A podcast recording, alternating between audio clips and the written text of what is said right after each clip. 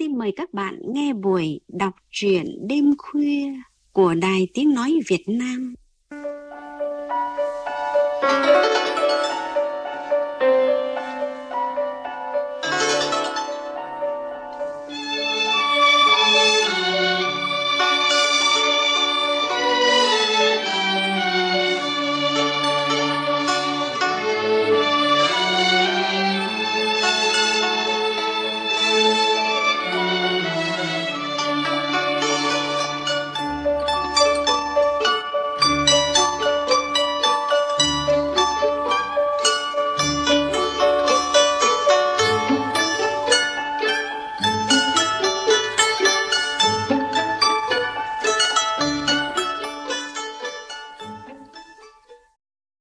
Quý vị và các bạn thân mến, viết về chiến tranh, những dư âm của chiến tranh từ lâu đã không chỉ là nguồn cảm hứng của những người viết chuyên nghiệp mà của rất rất nhiều tác giả không chuyên, đặc biệt của những cựu binh, những người đã vào sinh ra tử một thời. Chương trình đọc truyện đêm khuya hôm nay, giọng đọc Việt Hùng sẽ chuyển đến các bạn truyện ngắn. Chuyện Đôi thỏ trắng của tác giả Trần Anh Tấn, một cựu binh quê ở Bắc Giang đã gửi tới chương trình.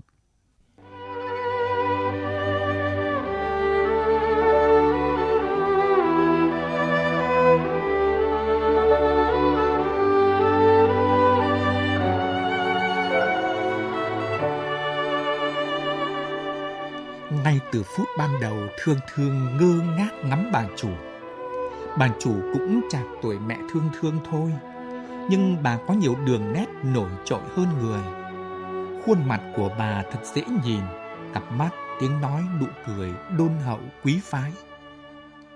Còn lúc này đây, thương thương lại ngơ ngác ngắm nhìn ngôi nhà ba tầng. Nghe đâu người ta nói đó là một ngôi biệt thự. Đi trên cái nền nhà được lát bằng gạch hoa, ngồi giữa ngôi nhà tường cũng được lát bằng gạch hoa. Quả có nhiều ước mơ cao đẹp.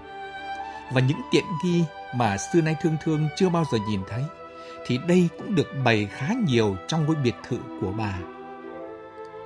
Bà chủ đi từ gác hai xuống, tay bà xách một cái vali nhỏ đã cũ, ngồi đối diện với thương thương bà nói. Cháu về đây làm việc giúp bác, Trước tiên, cháu phải thật thà, ngoan ngoãn, chăm chỉ, sạch sẽ. Mọi thứ ở đây nó khác với ở quê, đòi hỏi sự cẩn thận của cháu. Dạ, cháu xin làm đúng lời bác dạy ạ. Còn đây là cái vali quần áo, tất cả là của con gái bác. Hồi nó học cấp 3, nó vẫn mặc bộ quần áo này. Năm ngoái, nó đi du học ở bên Úc, này bác cho cháu cả. Còn những gì của cháu, cháu giặt sạch sẽ, khi nào có dịp về quê, cháu cho các em của cháu ở nhà. Dạ, cháu cảm ơn bác nhiều ạ. Bước chân vào buồng tắm, lại lần nữa thương thương thấy xa lạ. Từ bồn tắm, cái chậu, vòi phun nước hoa sen đến các loại xà phòng khăn mặt đều lạ lẫm với thương thương. Lần đầu tiên trên cái giường trải đệm, nó êm và nhẹ nhàng làm sao. Vậy mà đêm về khuya, thương thương vẫn không sao ngủ được. Hình ảnh của bố và thằng em trai 6 tuổi nằm trong cái màn chẳng buộc nhiều chỗ, bắt chùm cái giường bằng tre cũ kỹ.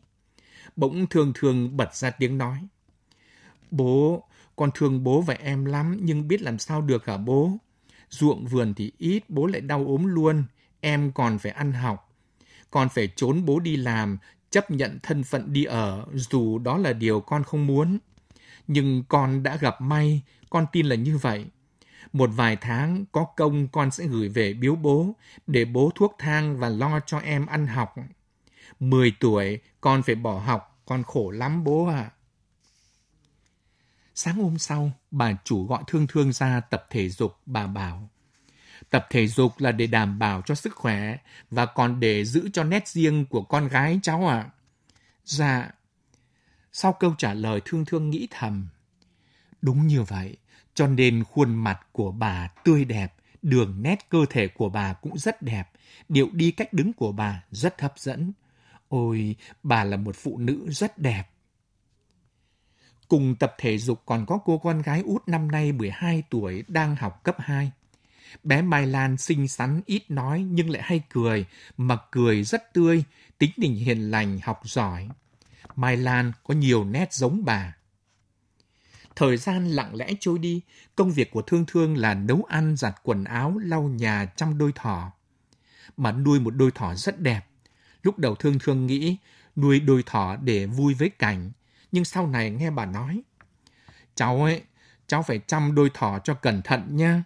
Lúc cho ăn phải kiểm tra thức ăn ngày ngày lấy lược trải lông cho nó, rồi lau chuồng sạch sẽ. Nếu mà thỏ trái nắng trở trời phải báo cho bác biết ngay. Bác nuôi thỏ vì trong cuộc đời của bác có một kỷ niệm rất thiêng liêng về một đôi thỏ. Một hôm, bà gọi Thương Thương lên và hỏi. Cháu giúp bác và em Mai Lan đã gần 3 tháng rồi. Mỗi lần bác đưa tiền cho cháu thì cháu đều muốn gửi lại. Bác nhớ hôm đầu cháu nói gia đình hoàn cảnh lắm kia mà. Cháu đừng để cho bác có những điều khó hiểu về cháu nhé. Thưa bác, con cũng định mai mốt thưa với bác ạ. Điều gì lành dữ cháu cứ nói với bác. Thưa bác, 10 ngày nữa là ngày dỗ mẹ con. Con xin bác, bác cho con về. Sao? Mẹ con mất rồi à? Thưa bác, mẹ con bỏ bố con con và chị em con đã 8 năm rồi bác ạ. À. Bác ạ, à, con khổ lắm. Thế sao bây giờ con mới nói với bác về chuyện mẹ con mất? Thưa bác, có nhiều lần con muốn thưa với bác, nhưng con lại e ngại. Ờ, bác hiểu, nhưng ở đời, cái được cái mất nó luôn song song với nhau. Cái mà người ta không muốn thì tạo hóa cứ bắt người ta phải muốn. Thế bố con hiện nay ra sao? Bố con sống thế nào? Có buông thả bê tha tệ nạn gì không? Dạ thưa bác, bố con bệnh tật luôn ạ. Sức khỏe của bố con yếu lắm. Thế à, bố con bị bệnh gì? Thưa bác, ngày xưa bố con cũng đi bộ đội. Bố con vào Nam chiến đấu, nhưng mới hai năm bố con mắc bệnh sốt rét, cho nên bố con phải phục viên. Ừ, thưa bác, con chỉ xin bác cho con về mấy ngày thôi ạ. À. Ừ, bác chỉ nhắc con là bác và em Mai Lan rất quý con đấy. Con cảm ơn bác nhiều. Lâu lắm, hôm nay thương thương mới thấy bà chủ có khách. Khách của bà là một phụ nữ tuổi đời cùng trang lứa. Bà khách ăn vận bình dân, nói năng đặc quê mùa. Trong lúc bà chủ đi vắng, thương thương pha trà mời khách. Bà khách vừa đưa chén trà lên môi đã vội đặt xuống và hỏi thương thương. Trà đắng ngắt, bác uống không quen. Nhà cháu có nước vối không? Thương thương muốn cười quá nhưng không dám. Thưa bác, bà chủ con có bao giờ uống nước vối đâu ạ? À?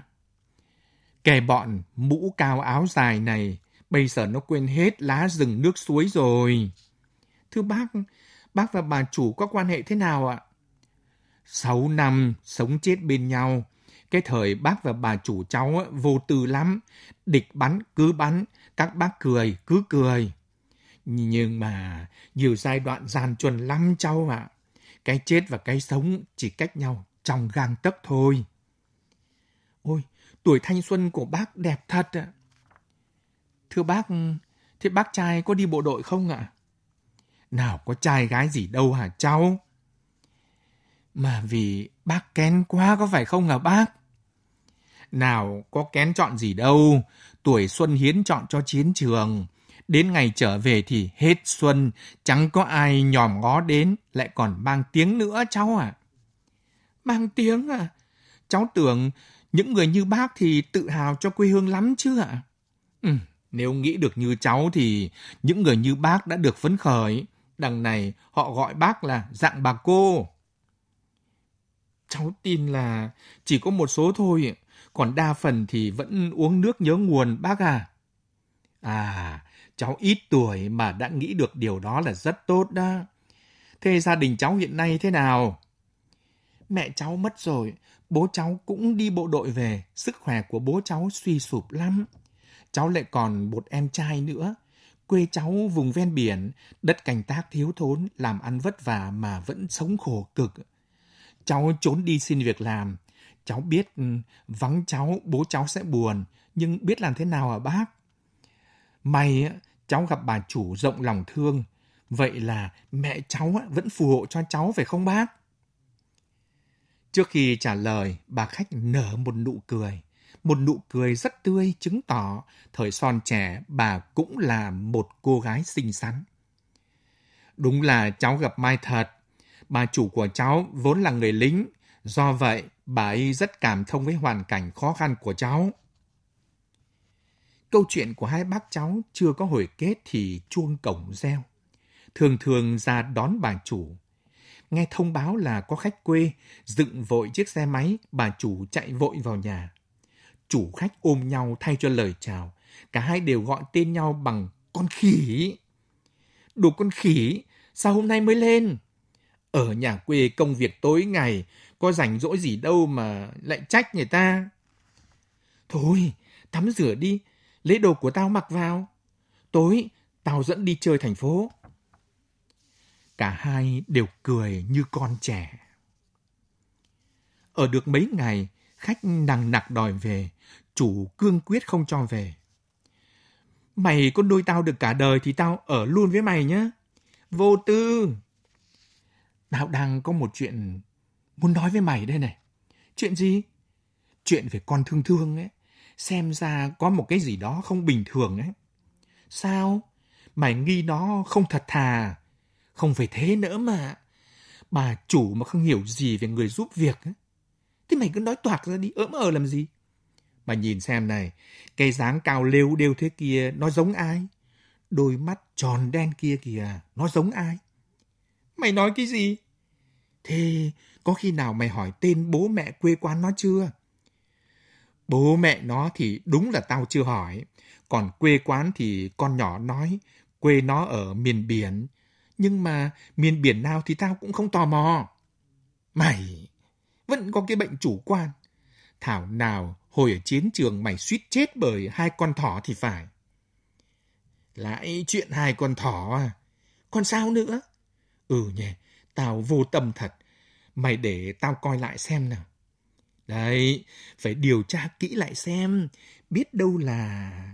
Nguyệt Nga em ơi, quả đất tròn không phụ khiến xu cho én nhạn sum vầy. Còn khỉ, vẫn cái tính đồng bóng.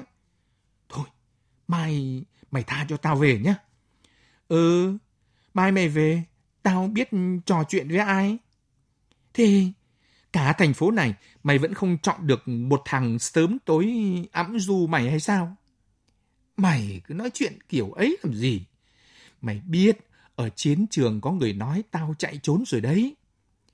Tao hiểu, một chàng trai tốt, một đồng đội hết lòng vì đồng đội. Ừ, phải, tao đã trao tất cả tình yêu của tao cho người ấy. Người ấy đã không nhận, đã chạy trốn tao. Ừ, tạo hóa không cho, số trời không định. Không phải thế, cái chính là định kiến và ích kỷ. Anh ta đã bị hủ tục và phong kiến ăn sâu vào trong đầu óc. Mày hiểu chưa? Ừ, thôi, đừng có nói thế phụ lòng người ta. Sáng hôm sau, Thương Thương cùng bà chủ tiễn đưa khách ra xe. Một cái ba lô con cóc đã cũ trong đó có vài quần áo, thuốc bổ và bánh kẹo. Ngoài ra còn gì gì nữa chỉ có bà chủ và khách biết thôi. Xe sắp chạy, hai người ôm nhau khóc, thường thường cũng nước mắt chảy quanh đôi má. Bà chủ cùng thương thương nhìn theo chiếc xe khách màu xanh, cho đến khi nó rẽ vào ngã tư mới quay về. Trên đường về bà chủ nói với thương thương. Sống chết coi nhau, bây giờ mỗi đứa mỗi nơi cháu à. Con thấy ngày xưa cô dì chú bác sống với nhau đẹp lắm. Đúng như lời hẹn, ba ngày sau bà chủ cho thương thương về. Đây là ba bộ quần áo mới, còn đây là ba bộ quần áo cũ. Đây là hai lọ thuốc bổ là quà của bác biếu ba con. Còn đây là năm bộ quần áo bác mua gửi cho em trai con. Còn đây là bánh kẹo, trái cây, con mang về đưa cho ba để ba làm quà cho cô dì chú bác. Còn đây là tiền công của con. Tiền công của con Nhưng sao con lại được nhiều thế này ạ? À? Nhiều ít thì cứ mang về cho ba để ba bồi dưỡng sức khỏe. Dạ, con cảm ơn bác nhiều ạ. Thương thương về đến nhà thì xa xa ánh đèn đã thấp thoáng trên biển. Những con sóng nhỏ xô vào bờ rì rào như lời ru của mẹ. Quê hương của thương thương đây rồi. Cái xóm trài nghèo nàn của thương thương đây rồi. Ba và Thanh Thanh em của thương thương đang chờ thương thương về. Hai ngày nữa là ngày dỗ mẹ, cả nhà sẽ thắp nhang thơm để cúng mẹ. Thương Thương vừa bước chân vào xóm thì trời đã nhá nhem. Thương Thương nhìn thấy một bóng người chậm chạp đi vào xóm. Thương Thương vội vã đi đến xem ai. Ba, kìa ba. Ai đó? Con, Thương Thương của ba đây. Trời ơi, con gái tôi. Thương Thương chạy về nhà, ném mấy cái túi xuống giường rồi ảo đến ôm Thanh Thanh. Thanh Thanh, chị về rồi nè. Chị thương thương, em mong chị hoài. Ba đi ra bến chưa về? Bà về kìa. Chị gặp ba rồi bà. Đèn đâu, đưa chị châm cho nào. Chị cho quà, nhiều quà lắm nhá. Mùa chỉ cho tốn tiền à chị? Mấy bữa nay em và ba ăn cháo hoài. Bữa nay chú Tư cho ký gạo mới ăn cơm đó. Ừ, mai chị mua vài tạ vừa ăn vừa giúp cô gì được chưa? Chị thương thương, Chị mới học mốt nói xạo nghe hay quá à. Xạo sao? Chị nói thiệt đó. dạy chị cho coi tiền cả mớ đây nè. Ủa, tiền đâu mà nhiều vậy ta? Hay là chị trúng sổ số đó? Còn hơn nghe, đây, năm bộ đồ của em đó, mới không cưng. Mới toanh à? Kìa, ba về rồi. Ba, chị hai mua nhiều đồ lắm, lại còn có cả mớ... Đừng nói vội. Ba ơi, đây là đồ của ba này, còn đây là thuốc bổ của ba nữa này. Ôi, tiền bạc đâu mà con mua nhiều vậy con? Ba yên tâm đi, bà chủ của con cho con đó. Bà chủ của con tốt lắm. Bà là phó giám đốc công ty xuất khẩu mà ba. Ừ, mẩn to ăn to, còn nhớ của cho là của phải trả đó con à thì hàng ngày con giúp việc cho bà, như vậy là con trả bà rồi đó. Chị hai có cả mớ tiền nữa bà. Đây này, ba coi đi nè. Trời ơi, sao nhiều dữ vậy con? Số này đủ mua cái ghe câu mực đấy con à. Bà yếu sức vậy, tính thuyền ghe làm chi cho mệt ấy là ba nói vậy, nhưng mà ba chưa thông đâu nha con sẽ giải thích cho ba rõ sau. Trong ngày rỗ, cô dì chú bác mừng cho ba con thương thương đã có gạo ăn và tiền tiêu. Nhưng nhiều người phê bình thương thương sắm rỗ to quá. Thương thương nhận lỗi, nhưng trong lòng của thương thương là làm theo lời của bà chủ dặn. Mười ngày ở nhà với ba và em cũng ngắn ngủi. Thương thương lên thành phố như lời của bà chủ dặn. Mai Lan và Thương Thương gặp nhau mừng rỡ như hai chị em ruột. Tối hôm ấy, bà gọi Thương Thương lên hỏi chuyện. Thế về nhà có chuyện gì vui, kể cho bác nghe đi con. Dạ vui lắm ạ. Ba con cha hỏi mãi tiền đâu mà nhiều thế. Bà con nói, nếu co chót lấy trộm của bà thì phải mang đi trả ngay. Con cứ giải thích hoài mà ông vẫn cự con. Chưa già mà đã khùng vậy sao? Ba con thẳng tính bác à? Ờ, bác hiểu. Thế con có nói chuyện gì ở trên này cho ba con nghe không? Dạ có, con nói hết ạ. Con nói cả chuyện bác đuôi đôi thỏ. Bác bảo con chăm sóc hàng ngày. Mọi chuyện con làm y như lời bác dặn ạ. Thế bà con nói sao? Ba con trầm ngâm rồi. Trước ngày con lên đây, ba con có kể về chuyện đôi thỏ rừng. Đôi thỏ rừng à? Dạ. Thế vậy ba con kể sao? Trên đường chuyển quân, bà bị lạc đơn vị. bà lang thang trong rừng suốt mấy ngày, bụng đói sức mệt. bà nằm co dưới gốc cây, bỗng có tiếng động. Một người phụ nữ đuổi theo đôi thỏ. Bà chăm chú coi xem người đó là ai. Rồi có ba tên ngụy ở đâu xuất hiện. Chúng chặn người phụ nữ lại. Thần con gái không thể chống được ba tên ác ôn. Đúng lúc chúng vật ngừa người phụ nữ xuống thì ba lia thẳng một băng tiểu liên – ba tên ngụy hoảng hồn bỏ chạy. Ba lia thêm một băng nữa, có một tên trúng đạn rú lên. Bà quan sát hai tên còn lại đang chạy bên dòng suối rồi quay lại đỡ người phụ nữ. Sau này mới biết đó là một nữ giải phóng quân. Bà mang trả đơn vị. Chiều hôm ấy bà được thưởng một bữa ăn đã quá. Có vậy thôi hả ba? Ờ, tiếp đến ba người phụ nữ ấy có gặp nhau mấy lần. Cô ấy đã yêu ba, còn ba thì... Thì sao hả ba? Còn biết đấy, quê ta nghèo lắm, còn ba thì xấu xí. Còn cô ấy là con gái thành phố, người ta xinh đẹp, lại còn học cao. Và lại, ba còn nghĩ khác kia. Nghĩ sao hả ba? Người ta yêu mình chỉ vì trả ơn, tình yêu ấy liệu có bền lâu không? Bà, ừ, vâng, bà nghĩ vậy cũng phải. Nhưng cô ấy thật lòng yêu ba thì sao ạ? Bà nói rồi, quê mình nghèo, làm ăn vất vả. Đưa một người như vậy về đây mình làm khổ người ta. Thế cô, cô ấy tên là gì hả ba? Ba còn nhớ cô ấy nữa không? Bà quên sao được. Ba bảo tên cho con biết đi. Ai người ta còn nhớ đến mình nữa hả con? Bà không cho con biết tên cô ấy à? Ba nói rồi, ai người ta còn nhớ đến chuyện xa xưa ấy nữa hả con? Bà, bà khủng lắm. Khuya rồi, thôi ngủ đi, mai còn ra xe cho kịp chuyến. Xe bữa này đông khách lắm con à. Đó, ông ấy lảng sang chuyện khác bác à. Ừ, đúng là một lão khùng. Con xin phép bác, con về phòng ạ. Bà chủ trằn trọc thâu đêm, bà nghĩ về câu chuyện ngày ấy. Ngày ấy được giao nhiệm vụ nuôi quân cho một đơn vị giải phóng. Một buổi sáng bà ra suối rửa rau, bỗng bà nhìn thấy một đôi thỏ rừng. Bà nảy ra một ý nghĩ sẽ tìm cách bắt lấy đôi thỏ này làm thịt bồi dưỡng cho mấy anh thương binh. Bà đã ném hòn đá, trúng một con và đuổi theo hai con thỏ. Trong lúc mải đuổi theo bắt chúng, bà đã quên mất cả sự nguy hiểm. Rồi ba tên lính ngụy xuất hiện, chúng giờ trò bỉ ổi. Bà ra sức chống cự nhưng sức của bà có hạn. Tuy vẫn tỉnh táo nhưng chẳng còn con đường nào khác. Một băng tiểu liên véo qua tai bà, lại một băng nữa tiếp theo. Ba tên lính ngụy bỏ cả súng chạy tháo thân. Bà biết chúng bỏ chạy, nhưng bà chưa kịp làm gì thì một chàng trai xuất hiện. Bà cúi xuống cầm khẩu súng, nhưng sức bà đã đuối. Chàng trai như vị cứu tinh sốc bà đứng dậy rồi đưa bà về đơn vị.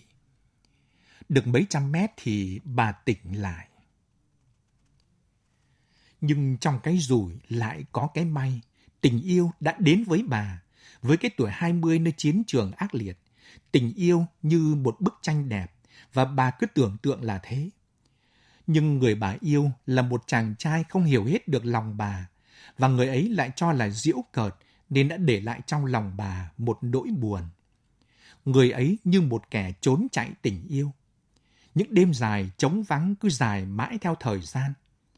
Đêm nay, bức tranh tình ấy lại hiện lên trong tâm thức của bà. Một lát sau bà thở dài rồi bật ra tiếng nói. Văn Thịnh ơi, mong anh hãy hiểu cho lòng em. Bà nhìn vào đồng hồ, kim giờ đã chỉ vào con số 3 của ngày. Bà nhớ chỉ còn 5 tiếng nữa là bà có một cuộc họp quan trọng. Bà uống một viên thuốc an thần và bà thiếp đi cho đến khi còi thành phố báo sáng. Mai Lan và Thương Thương như hai đứa con cùng một mẹ quấn quýt bên nhau. Còn bà luôn luôn tỏa sáng bao trùm hai trái tim nhỏ bé. Bà thương yêu chúng và bà cũng mong chúng thương yêu nhau. Có lúc bà cảm nhận như có một cái gì đó thân quen trên nét mặt của Thương Thương. Bỗng bà tự trách bà. Nếu như không có người đồng đội khơi dậy trong tiềm thức của bà, có lẽ bà chỉ biết chôn vùi nỗi nhớ trong đáy lòng. Chiến trường là binh đao khói lửa, kỷ niệm trong chiến trường là một trang sử vô tận. Đối với người lính, nó lại càng sâu xa hơn bao giờ hết, bởi nó còn đó, bởi nó đã thấm sâu vào máu thịt của mỗi người.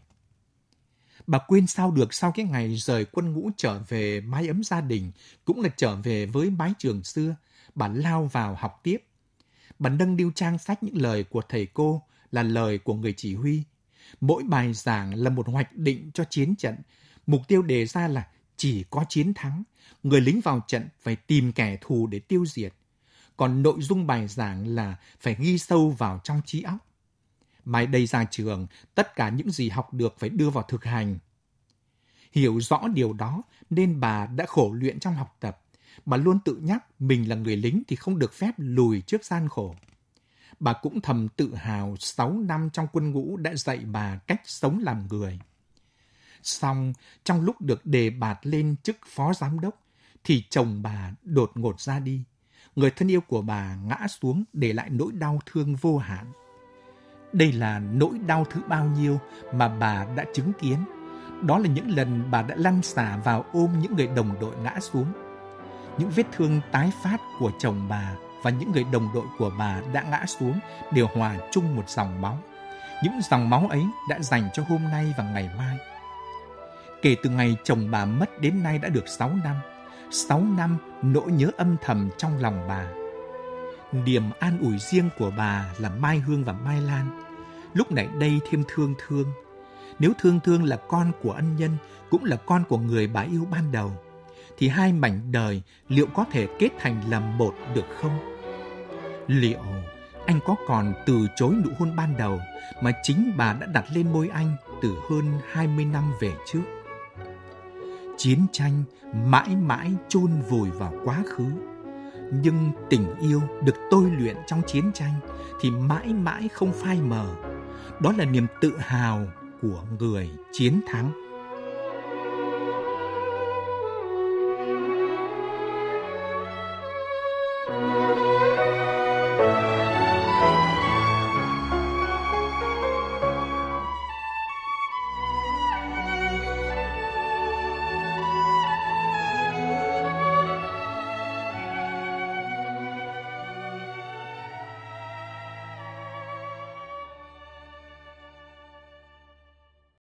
Vừa rồi là chuyện ngắn Chuyện đôi thỏ trắng của tác giả Trần Anh Tấn.